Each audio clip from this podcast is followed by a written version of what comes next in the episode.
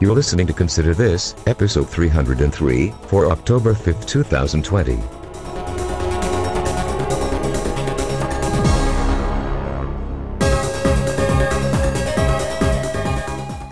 Good morning, good afternoon, good evening, whenever, wherever, and whoever you are. It's time once again for me to let you know what's on my mind. This is Consider This, and I'm Doug Payton, the one whose mind you'll hear from. Let us hear what's on your mind by going to considerthis.ctpodcasting.com/feedback. Everything you'd ever want to know about expressing yourself to this audience is there. That's CT as in cooler temperatures. A listener with her thoughts on the pandemic, another listener with his thoughts on the defunding of police, and yet another listener who has heard some rumblings about litigating Election Day. I'm finally getting around to all your contributions.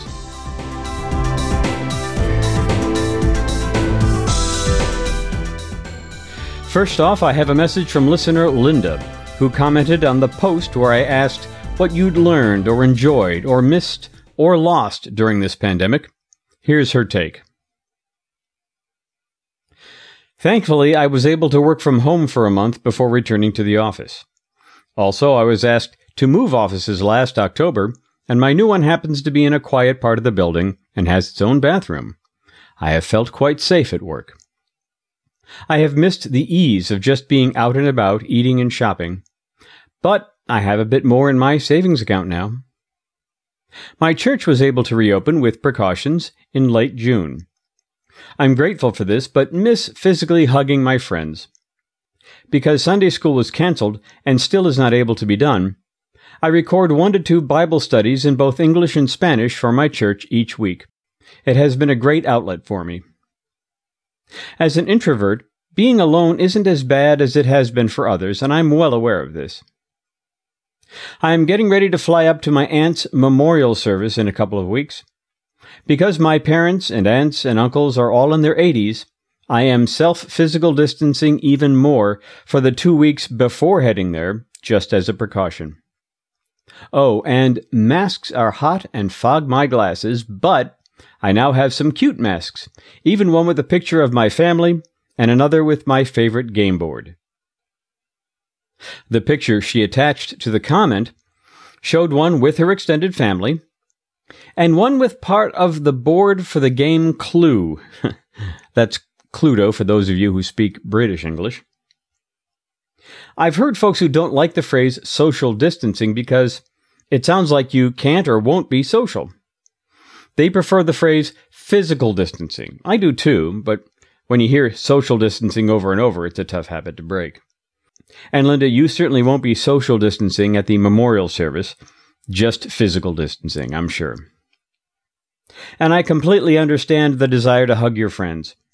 I have a feeling that when that time comes, it'll be like a bottle of water after crossing the desert. For a little while, we won't be able to get enough. Well, thanks, Linda, for leaving that comment. And if you have any thoughts about your time during this pandemic, feel free to do the same.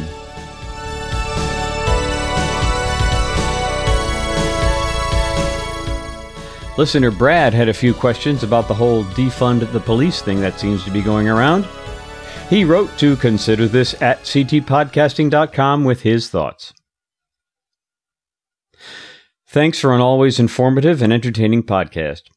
I wanted to get your thoughts on the defund the police movement. Specifically, my town recently cut the police budget by 1/3. The claim is that this funding is going to other services such as social workers, who can better respond to the type of crimes that warrant that type of response, which I assume is most crimes. However, I've seen no indication that this is in fact the case. My thought is that, as with most liberal policies, this movement is about more control, not less. Defund the police now while it has some kind of support, use that money to grow new or existing government services, wait until crime is bad enough in the future to raise taxes in order to better fund the police. Because who can argue with that? Has there ever been an instance where a city has defunded the police only to give that money back to the citizens, or rather lower the tax rates? I think not. Let's wait a few years and see if these same liberal cities defunding the police now will have liberal politicians running on a platform of funding the police and raising taxes in the future. Keep up the good work. Best of luck in the podcast awards. Thanks, Brad. He wrote this before the award ceremony, so thanks for the well wishes. And, by the way, thanks to all of you who nominated my show, but the judges awarded the trophy to the show True Crime Deadline. Well, wait till next year. In any event, there's a link in the show notes to a story where a significant number of supporters of defunding the police on the Minneapolis City Council are backing off and essentially want a do-over. Think of it as voters' remorse. One councilor said he meant the words only in spirit, not by the letter. What does that even mean? You wanted to virtue signal, but not actually do anything? When asked if this created uncertainty in the city council president paused for 16 seconds before saying, quote, "I think our pledge created confusion in the community and in our wards," close quote. You think? Well, let's wait a few years and see if, in some places, the police even got defunded, or if this was just more useless virtue signaling.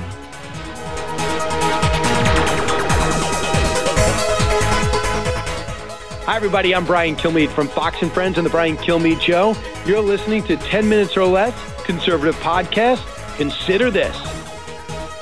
Listener Barb alerted me to a group that calls themselves the Transition Integrity Project, referring to the election transition.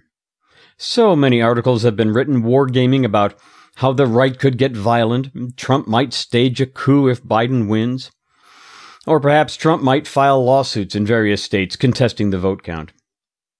Yet, it's Hillary Clinton that told Biden not to concede on the night of the election, quote, "under any circumstances," close quote.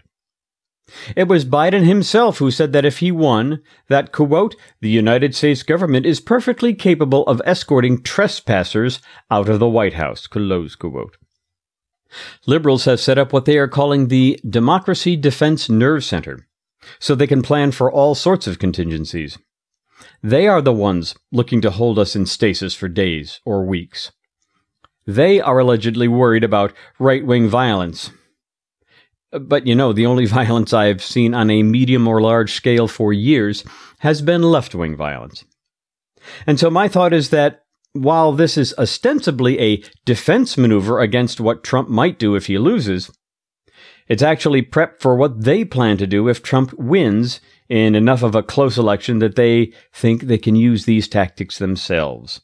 It will be the ultimate expression of #resist. Get to the polls and vote.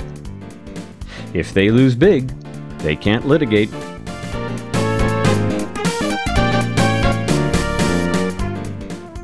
Like I said at the beginning, let me know what you think, and I'll highlight it here.